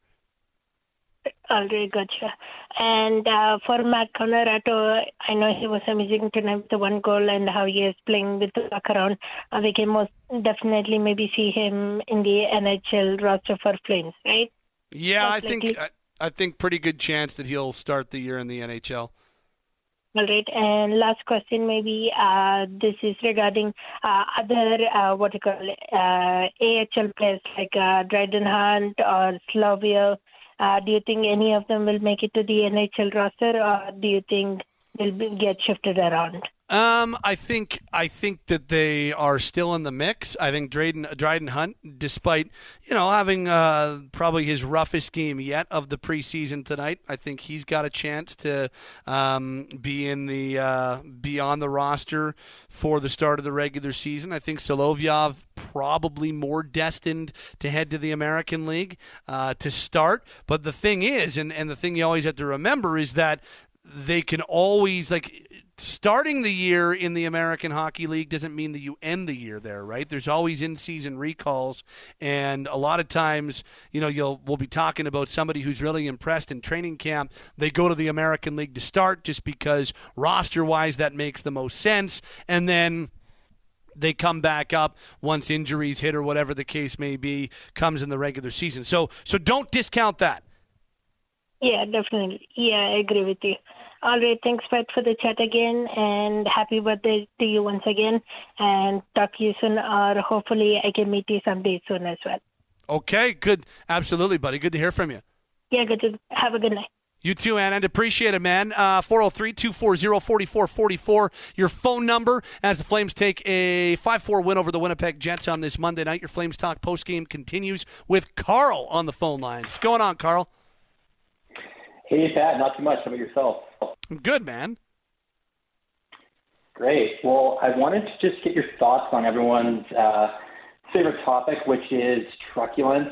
Um, so I really like the look of the squad this year, you know, having some players on that fourth line with, you know, some higher offensive ceiling, I think is kind of a nice change. But I do wonder whether we might be perhaps like missing a bit of muscle to maybe dissuade some of the antics like guys like uh, Kenny up in Edmonton or the Tkachuk brothers or Xhekaj in Montreal. Um, so yeah, I just wanted to get your thoughts on whether you see uh, potentially any issues with team toughness this year, or maybe that's a thing of the past. Um, I mean, I, I don't I don't necessarily think it's a thing of the past. I still think that, that teams very much value that, uh, and and in today's NHL, I, I know that even you know Craig Conroy values having um, team toughness as, as part of his group. Um, I do think uh, with uh, they've they've got some. Um, I think with when you throw Zadorov's name into the mix, um, I, I think that they a couple of other names that I think that you could point out there, like they they do not have. There's there's no doubt they do not have a player like Lucic anymore that you know strikes fear in the heart of, of another team just because he's he's that type of player. And I'm not even saying like Lucic at his best was never a straight up enforcer, but boy, he was an intimidating guy and he didn't lose a lot of fights and when he was owly or he had you uh, in the crosshairs that was intimidating. Uh, they don't really, they, they do not have that type of guy. I think Walker Duehr plays with some edge. I think Dryden Hunt, if he makes the team, plays with some edge. I think Nikita Zadorov and Mackenzie Weegar are, are able to do, but do they have that one guy? No, not not necessarily. They don't. Am I? I I don't worry about that being something that is ultimately like super detrimental to them for their success this year. I don't, especially come regular season. But I, I, I will concede that they, they don't have that um, player like they did last year in Milan Lucic. Yeah, for sure. I mean, um, yeah, Coleman and Weegar and Zadorov, like you mentioned, are all guys that can, you know, drop their gloves occasionally, but not necessarily their game like it was for the Ritchie brothers or Lucic. I did wonder if uh, if Klapka was perhaps that guy. I haven't watched too much Uh, No, you know, Klapka's not a Klapka's not a big fighter. Like he'll do it now because I think he understands that with his frame, there's there's something to be gained by doing it here once in a while. But that's not really a big part of his game. Again, he's done it. We've seen him drop the gloves in the preseason. We've seen him drop the gloves in the American League. But it is it's it's not like he's he's intimidating because he's a massive human, but it, it's not like uh, the same type of intimidation that we're talking about or, or that you're getting at. Yeah, gotcha. Makes sense. Well, I wonder if that's potentially something they think about maybe addressing if it becomes an issue this year. It seems like, you know, the Flames have always had kind of a tough guy, you know, every pretty much every year for the last many years. So I wonder if that's something they address midseason. But otherwise, hope it's a great year and uh, hope you have a happy birthday tomorrow. Okay, thank you, Carl. Appreciate it, buddy. Yeah, thanks a lot. Have a great night. Phone lines remain open at 403 240 4444. If you want to chat with us on this Monday night, text line remains open at 960 960 as well, following a Flames 5 uh, 4 victory over the Winnipeg Jets here at the Scotiabank Saddledome. Steinberg with you on Apple, Spotify, Google, Amazon, or wherever you get your podcasts. And it's time to select tonight's Player with Heart, brought to you by Heart Fit Clinic. Uh, Matt Coronato earned the hardest working Flame earlier in our Flames talk post game. So I'm going to go. I've, I've got a, I've got a couple ideas, but I'm just narrowing it down right now. Um, but I'm going to go with Mikael Backlund. I thought that Backlund was the guy that. Um, kind of drove the bus whenever he was on the ice. I thought he was pretty darn dominant. Uh, Mikael Backlund finished when we take a look at his on ice uh, outputs when it was all said and done. Uh, he was a 60% five on five possession player. Shot attempts were 15 10 Calgary with Backlund on the ice, uh, including 11 3 shots on goal. Um, scoring chances were 5 3 and 2 1 at high danger. And then individually, Mikael Backlund. Uh, had nine shot attempts, second on the team. Uh, he put six shots on net, which led the team along with Noah Hanifin. Uh, he had four individual scoring chances to lead the team, and three of those were from the slot or of the high danger variety. Two rush attempts. Like he was just, he was a really, really impactful player tonight. So I thought Mikael Backlund was outstanding, and he is our player with heart tonight. Brought to you by HeartFit Clinic for HeartFit assessments and proven treatments. Not available at your doctor's office. Visit heartfit.ca as uh, we continue along from the Scotiabank Saddledome and our Flames Talk post-game show. Available on Apple, Spotify, Google, Amazon, or wherever you get your podcasts. We're coming at you from the Doug Lacey's Basement Systems Hot Stove Lounge, your local experts for basement waterproofing, sump pumps, crawl spaces, foundation repair, and radon mitigation. For all things basementy, visit dlbasementsystems.com. Let's go back inside the Flames locker room. We just named Mikael Backlund the player with heart for this game. And uh, let's hear from him. Mikael Backlund spoke inside the Flames locker room post game following a win over the Jets. Michael, final uh, home preseason game, uh, and this one a few ebbs and flows. How did you see this one? What's the difference, I guess, that you would take away? Uh, I think we played a little more pace, uh, second and third period. Um, we played a little quicker in the zone, and we were forechecking better, hunting pucks, and you know when we turned over, we played faster, and uh, that's, how we got got at him. We created some turnovers, went to the net, and got rewarded. No one wants to get too far ahead of themselves, but it's certainly encouraging to see what young Matthew Coronato's doing. What do you see in his game that might catch your eye? Yeah, I thought today he played a lot of jump. Um, he uh, he was working really hard. He was hunting pucks, winning battles. Uh, he has a lethal shot. Uh, that's, a, that's a really nice goal. But the assists he had was all like hard work, competing, and uh, yeah, I don't know. I was happy to see him come out with a lot of energy today. Uh, thought that was a really good game by him. Was that sort of a game where we saw you as battle backs? I'm sure, there's a lot of things that you can take, hey, that's what we're good at, and then also some things where you can see where you need to work on. Yeah, for sure. We weren't happy with our first. Um, we got some momentum with the first goal, but we weren't happy the way we played, and uh, I thought we played better in the second and third, and it's always nice to win, uh, and especially a comeback win. For a preseason game, also had maybe like a little bit of bite to it too. I mean, is that uh, kind of another check mark in terms of getting ready for the regular season? Yeah, for sure. Uh, you know, they had uh, almost a full uh, decor up there and some regular challenges up front and the goalie, so it gets a little more heated. Uh, you know, we play each other too here in what nine days, so uh, we want to set the tone a little bit too. How promising was it, to, as you described in that second period, especially where all the goals came from, you know, where you where you need to be, kind of all around the top of the crease like that? Yeah, something we talked about. You know, when we turn pucks over, we want to be direct, go to net, and uh, all those goals were, um, yeah, just what we talked about, uh, being direct, going hard uh, to net, and uh, yeah, it was nice to see team get rewarded for the hard men- work. Pardon me, you mentioned uh, you're going to see this team again pretty quick here. And not to read too much into it, but to kind of get to Connor, or, um, Hellebuyck, that has to feel good. Even though it's preseason, you're kind of noticing some tricks, I would imagine, and little tendencies about what you need to do to beat him. Yeah, we played them lots before too, and uh, you know, for every game we have a little pre-scout about the opponent's goalie, and um, yeah, it's always uh, fun to score a lot of goals, and especially on the goalie you're going to play soon.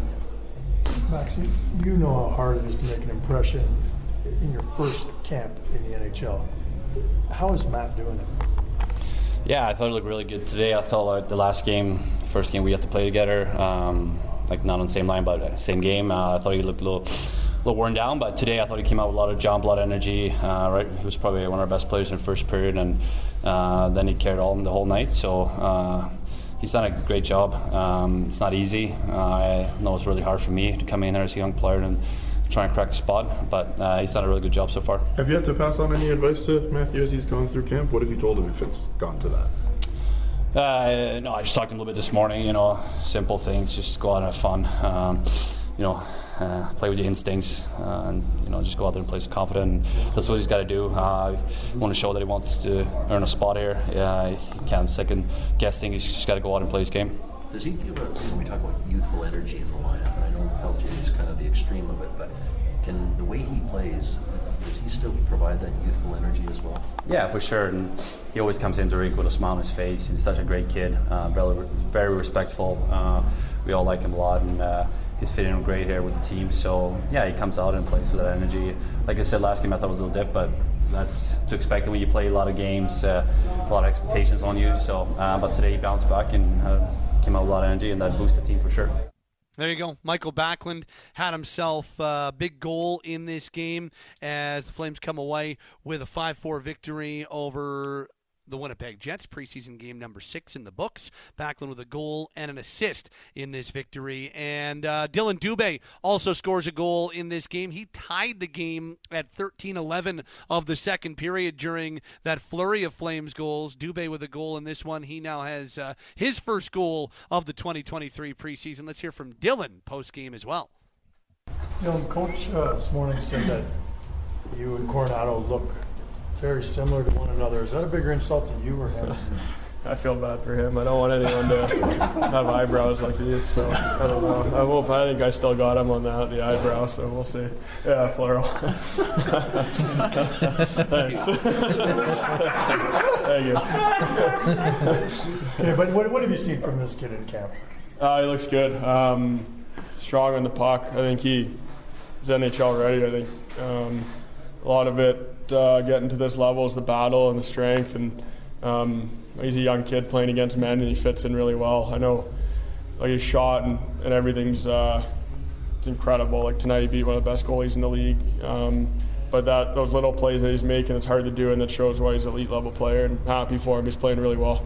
Is it fair to say when you see, like for him tonight, I know he didn't really talk, you know, specifically about the work, but it seemed like that's kind of what started his night, well before the points started coming. The work was there. I mean, is that how important is that for a young guy to make sure that you know that's there, and then you'll see that offense come with it? For sure, and you know, the he's a he's a worker. He plays hard, plays hard on the puck.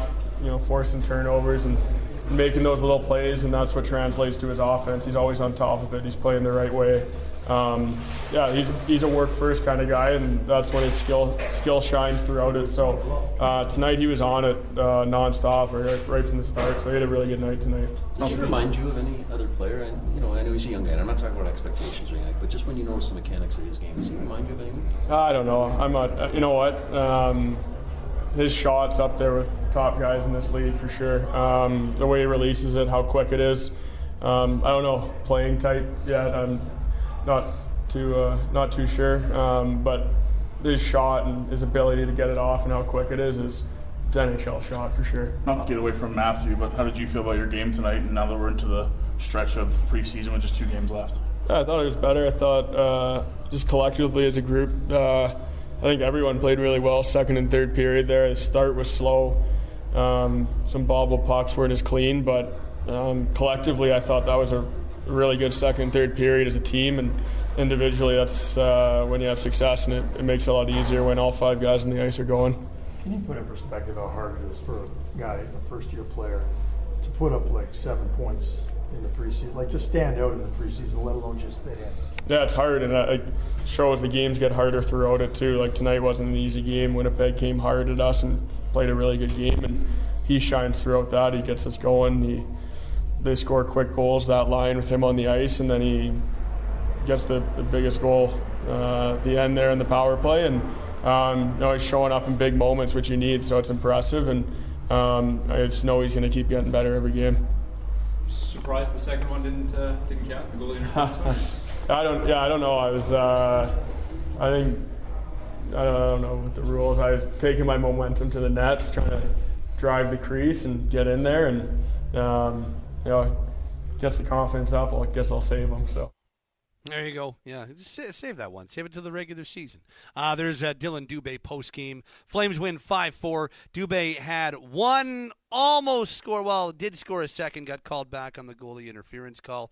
Probably by the book was the right call. Flames didn't even challenge it. Um, probably the right call, but still was a nice finish and a great play by Ruzicka to make it happen too. But uh, ends up being all for naught because it got waved back. Uh, Flames still win the game by a 5-4 score. Those uh, this final trip inside Flames locker room. We heard Mikael Backlund. We heard Dillon Dubé. We've heard from Matt Coronato, Obviously, head coach Ryan Huska. We spoke live with goaltending coach Jason LaBarbera and with Adam Ruzicka as well. All on your Flames Talk post game show. You don't get uh, that anywhere else other than right here on Flames Talk post game. Let's uh, head back to the text line at 960 960.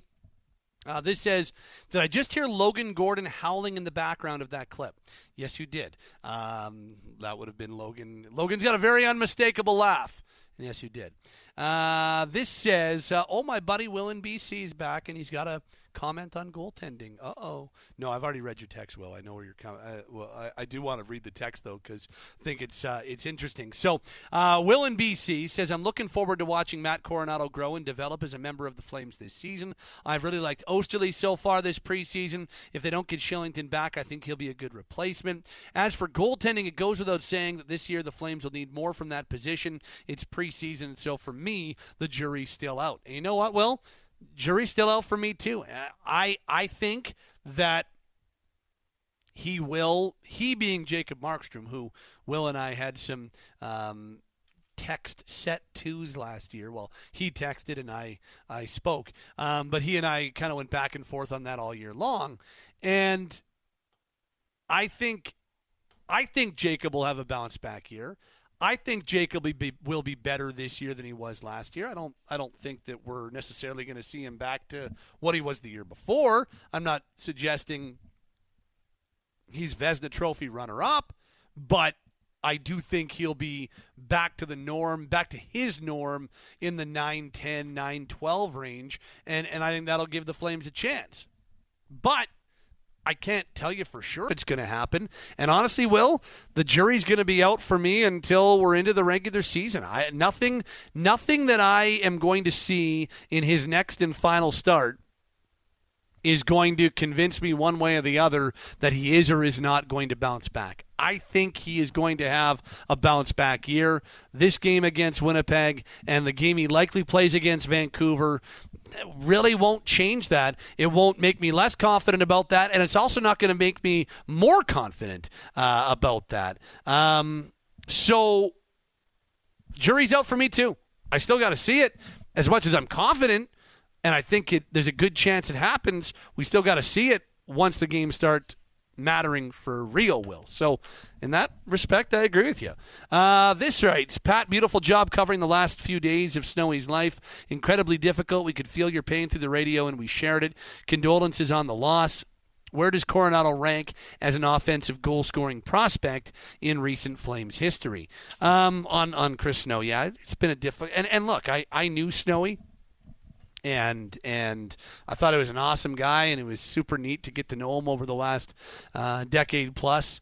But you know, and and it sucks. I mean, it, it's it was just awful. The the last five days have been super heavy, and but like to see to to to know the other people that you have gotten to know inside that Flames front office. Even talking to Tree, I've, I've talked to Brad Treliving a couple times, uh, just not on the record, but just like to see to know how much a guy like Brad Treliving or a guy like Craig Conroy or um, the the rest of the folks inside that, that Flames front office who worked with him.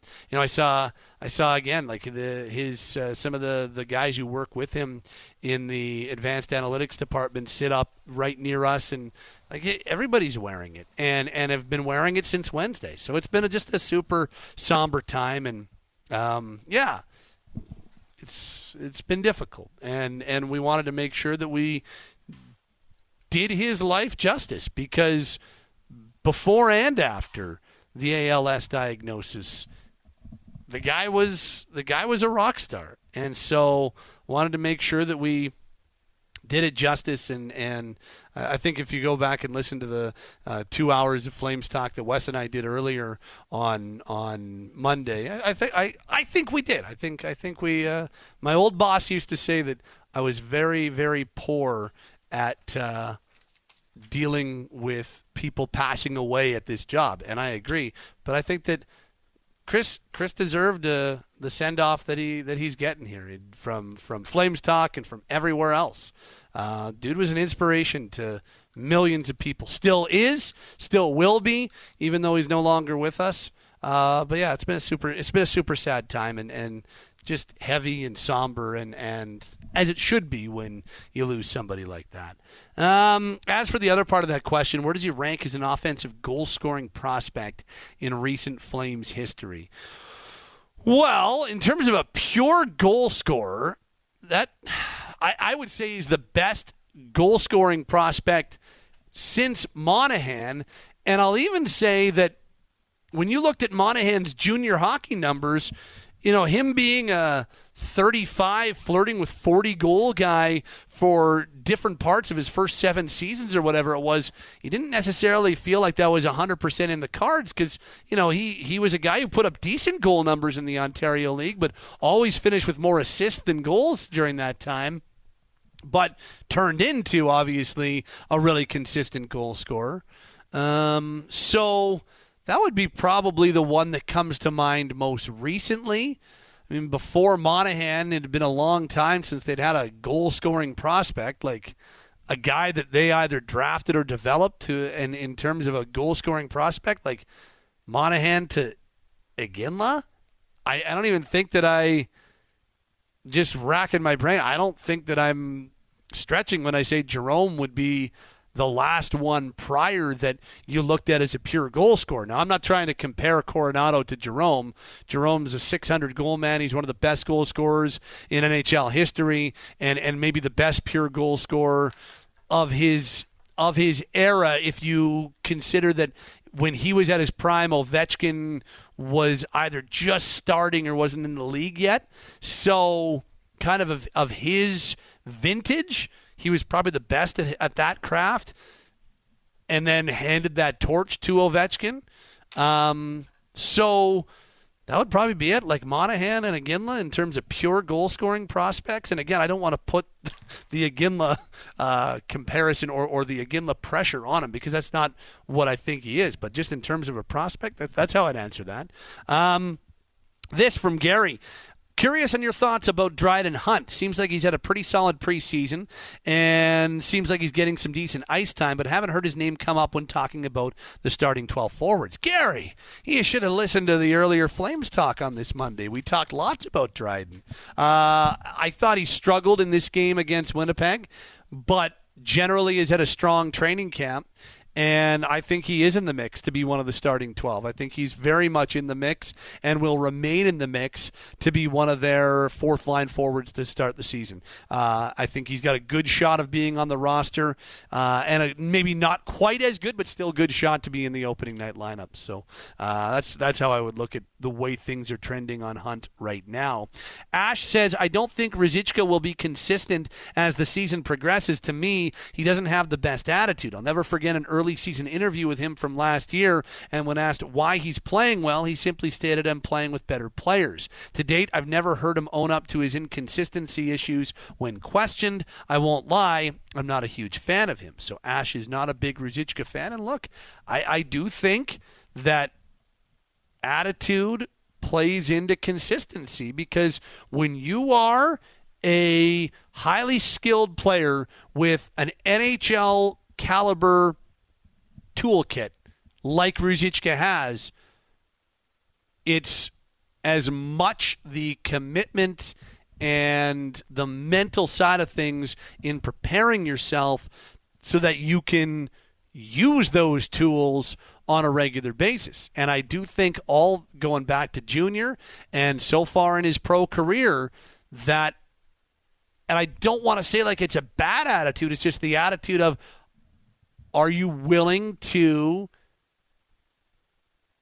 put in the work and and embrace the work so that you can be that consistent guy and so that you don't have long stretches where it looks like you're dogging it and it looks like you're. I don't think he ever does go out and just dog it, but it can look like that sometimes. So so I understand where Ash is coming from, and there's there's definitely a healthy swagger and a healthy amount of confidence in Ruzicka, and and in some ways that's good. You to be a high end NHLer, you've got to be confident and you've got to have swagger. I just think the big thing now, and he talked to us earlier. If you go back to the very beginning of the podcast, he spoke about how he really put in the work this summer, and it was a, a really good summer for him. And if that continues to be one of the things that we talk about and putting in the work, then I think Ruzicka has has in him a breakout year in him. I really do believe that. And I'm rooting for him because I think there's a lot there in the player. And I'd be I'd be interested to see if it um, if it goes that way. Uh, this says Matt freaking Coronato, rookie of the year. I'm calling my shot. Woof, there you go. I like that. Uh, I like a little positivity. I like calling a shot. Uh, this says Pat, happy early birthday. Do you think there's a potential for Coronato to get a look on the first line? That's from Brett in Calgary. Um, I think. I think maybe in the preseason we might see that. Maybe not. We will see how the regular season goes along. I won't write it off. And you know, the thing is, um, the top line we typically believe is the Lindholm line, and right now Lindholm and Huberdeau. So could I see Coronato at some point on that line this year? Sure, I could. Yep, sure I could.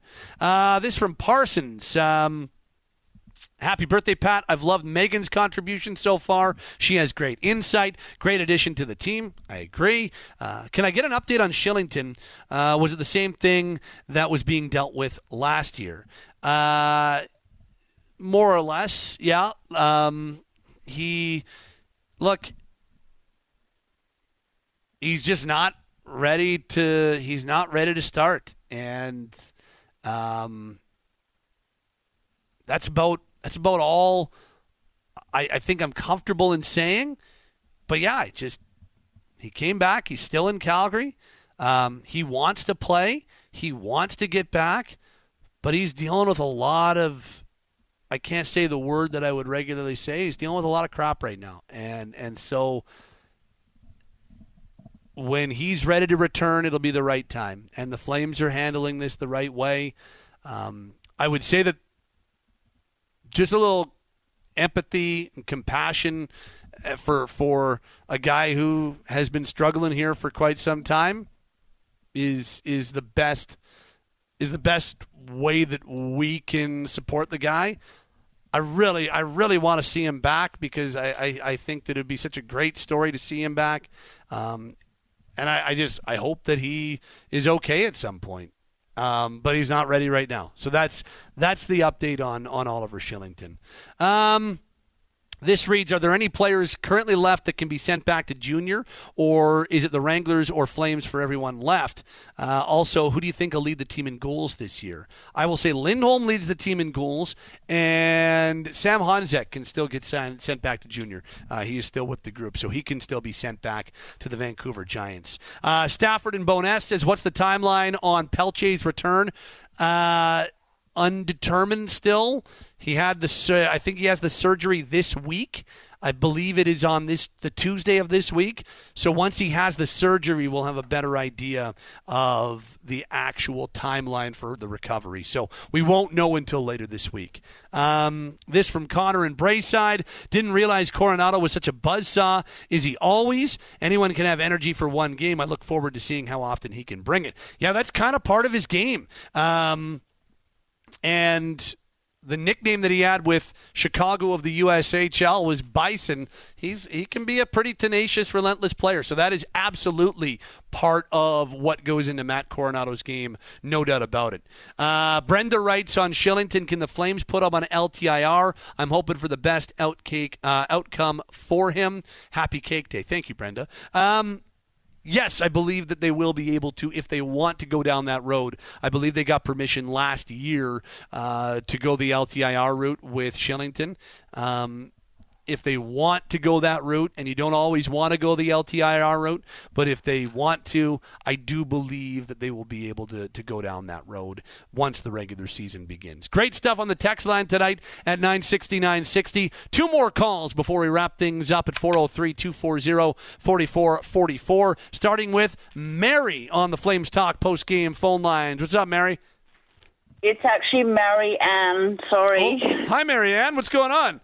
Hi, I haven't called in for quite some time. Um, I just, I just, I, I just want to say that I think today's game should be for Snowy because I'm sure he was looking down and cheering the team on, and I'm just, I'm so proud of all you guys. How hard it must have been for you guys to work through all this, and and his family have just been utterly amazing with being able to deal with this, especially how they have dealt with it in the public, and I'm so excited for the team this year. And it must be so nice for you guys in the media to be able to actually talk to the coach without being scared of talking to the coach. He sounds like such a a nice, reasonable guy, and I'm just I'm so happy for Mikael being um, uh, um, captain. the captain. Yeah the captain of the team now, and I just I'm just really excited for the year. I I think now is there's such a, a positive um, vibe in the room now. I just think everyone's gonna obviously want to be there and want to do as best as they possibly can. It definitely, um, it definitely does feel a whole lot more positive around here. There's no doubt about it, Marianne. It's, uh, it, it is a, a, different vibe now. You know, that's that's the preseason and training camp. Things can always change, but yeah, it's it's definitely been a positive vibe around these parts. I, I can, uh, you know, being here and, and getting the opportunity to be around, I, I, I it sure does feel that way. And if they do have a little bit more success this year, I think that that positivity only grows. And I also think that if there are struggles and if it doesn't go exactly the way that everybody wants it to go right off the top, I think that there is a consistency in the approach Ryan Huska wants to take that, yes, not not to say that it's always going to be positive and there's never going to be you know criticism and and things that need to be uh, nipped in the bud or all that type of stuff but I, I think Ryan Huska's approach is going to be one of, of generally positive reinforcement and and consistency in message. So, um, yeah, I, I, I, I think that there are absolutely reasons to be optimistic optimistic this year. And and um, Thank you so much for your time, and thank you so much for your hard work. You work so hard, as as everyone else does, but but, but you especially work so hard and for all your hours. And happy birthday for tomorrow. I hope you have a really nice day. Well, thank you, Marianne. That's awesome. You have yourself a great day as well. Thank you for the call. Hey. Thank you. Thank you, Marianne. That was uh, that was very nice of Marianne. I appreciate that very much, and um, and and am happy to uh, to do what we do. Um, and yeah, I do, to her very first point, I don't think there's any doubt that uh, A, Chris was and will continue to be looking down. And, and also on top of that, I, I think it's something that was very much on a lot of people's, a lot of Flames people's mind, uh, even on the ice. I, I, don't think there's any doubt about that in this game tonight. Um, Okay, that'll wrap us up on the phone lines tonight. Great stuff at 403 240 4444. That'll wrap us up on the text line at 960 960. As we start to wrap things up on your Flames Talk post game show, it's time for the final summary. Here's how tonight went uh, as Winnipeg opened the scoring with a pair of goals uh, in the first period. Uh, Ville Heinola made it 1 0 at 6.01. His first of the preseason came from Cole Perfetti and Alex Iafallo, and the Flames trailed by a 1 0 score. Then, at 14:01, exactly eight minutes later, Dominic Toninato made it 2 0 Jets with his second of the preseason. Logan Stanley and Jeffrey Viel with the assists, and Winnipeg had a two goal lead. Flames get one of those back late in the first period on an Elias Lindholm goal. Lindholm rips home his second of the preseason from Chris Tanev and Noah Hanifin at 1948 was 2-1 Jets after 20 minutes of play. Second period, Jets go back out in front by two when David Gustafsson makes it 3-1. He picks up his second of the preseason from Parker Ford at 5:29, and the Jets uh, were back in front by a couple goals. And then, uh, past the midway mark of the second period, the Flames uh, went on a bit of a flurry. In fact, they scored three times in the span of two minutes and 24 seconds, starting with a nice finish from Adam Ruzicka on a 3-2 goal. Ruzicka gets his first of the preseason from Matt Coronato and Yegor Sharangovich at 11:57 to make it 3-2. Then 74 seconds later, Dillon Dubé makes it 3-3 with his first of the preseason. Dubé from Jordan Oesterle and Nazem Kadri at 13-11, and 70 seconds after that, Mikael Backlund would score to give Calgary their first lead. Backlund's second of the preseason from Coronato at 14-21, just like that, 4-3 Flames. But 25 seconds later, Gustafsson ties it for the Jets, his second of the night and third of the preseason. Came at 14:46. Ford with the only assist, and just like that, four goals scored in the span of two minutes and 49 seconds. We had a 4-4 tie after 40 minutes of play. Third period, Flames started on the power play, and they make the Jets pay as uh, Matt Coronato scores maybe his nicest goal of the preseason yet. Uh, comes in off the right uh, half board, steps into the circle, and wires it past Connor Hellebuyck for his fourth of the preseason. Coronato from Backlund and Mackenzie Weegar at a buck 23 power play goal gave the Flames a 5-4 lead. That ends up being your game winner as the Flames close out a 5-4 victory. Final shots were 46-21 in favor of the Flames. Calgary goes one for four on the power play. Winnipeg Winnipeg 0 for 2 with the man advantage. Your three stars tonight number three, David Gustafsson. Number two, Mikael Backlund. And your number one star with a goal and three points was Matt Coronato. With the win, Calgary improves to 4 1 and 1 this preseason. They're back at it on Wednesday on the road in Edmonton, while Winnipeg falls to 2 2 and 1. They're back at home Thursday to host the Ottawa Senators. That is your final summary. And now for everyone involved in Flames hockey tonight, for our broadcast crew of Derek Wills and Meaghan Mikkelson, for our on site engineers, Tim Khalil and Evan Cody, for our reporter, Logan Gordon, and for our outstanding producer, Azam Nanji. My name is Pat Steinberg. That'll start to wrap us up from our Doug Lacey's Basement Systems Hot Stove Lounge. They're your local experts for basement waterproofing, sump pumps, crawl spaces, foundation repair, and radon mitigation. For all things basementy, visit dlbasementsystems.com. As I mentioned, next up for the Flames is Wednesday night. They visit the Edmonton Oilers for preseason game number seven. We'll be on the air at 6 o'clock with your Flames warm-up pregame show and the puck drops from Edmonton at 7 o'clock. Have yourself a wonderful rest of your Monday. Have yourself a great week ahead. Your final score from the Scotiabank Saddledome on a Monday night. Flames win this preseason game 5 4 over the Winnipeg Jets. This has been your Flames Talk post game show available on Apple, Spotify, Google, Amazon, or wherever you get your podcasts. And this has been Calgary Flames Hockey on Sportsnet 960, The Fan. This is CFAC 960 AM, Calgary, Alberta, Canada. A Rogers Sports and Media radio station. Flames Radio is only on Sportsnet 960 The Fan. Thanks for listening. Sportsnet.ca slash 960 has games and times for the next Flames radio broadcast. This is a copyright broadcast. No retransmission, streaming, recording, or copying of the broadcast in any way is allowed without the permission of the Calgary Flames Hockey Club and Sportsnet 960. Calgary's home for the Flames and the National Hockey League is Sportsnet 960 The Fan.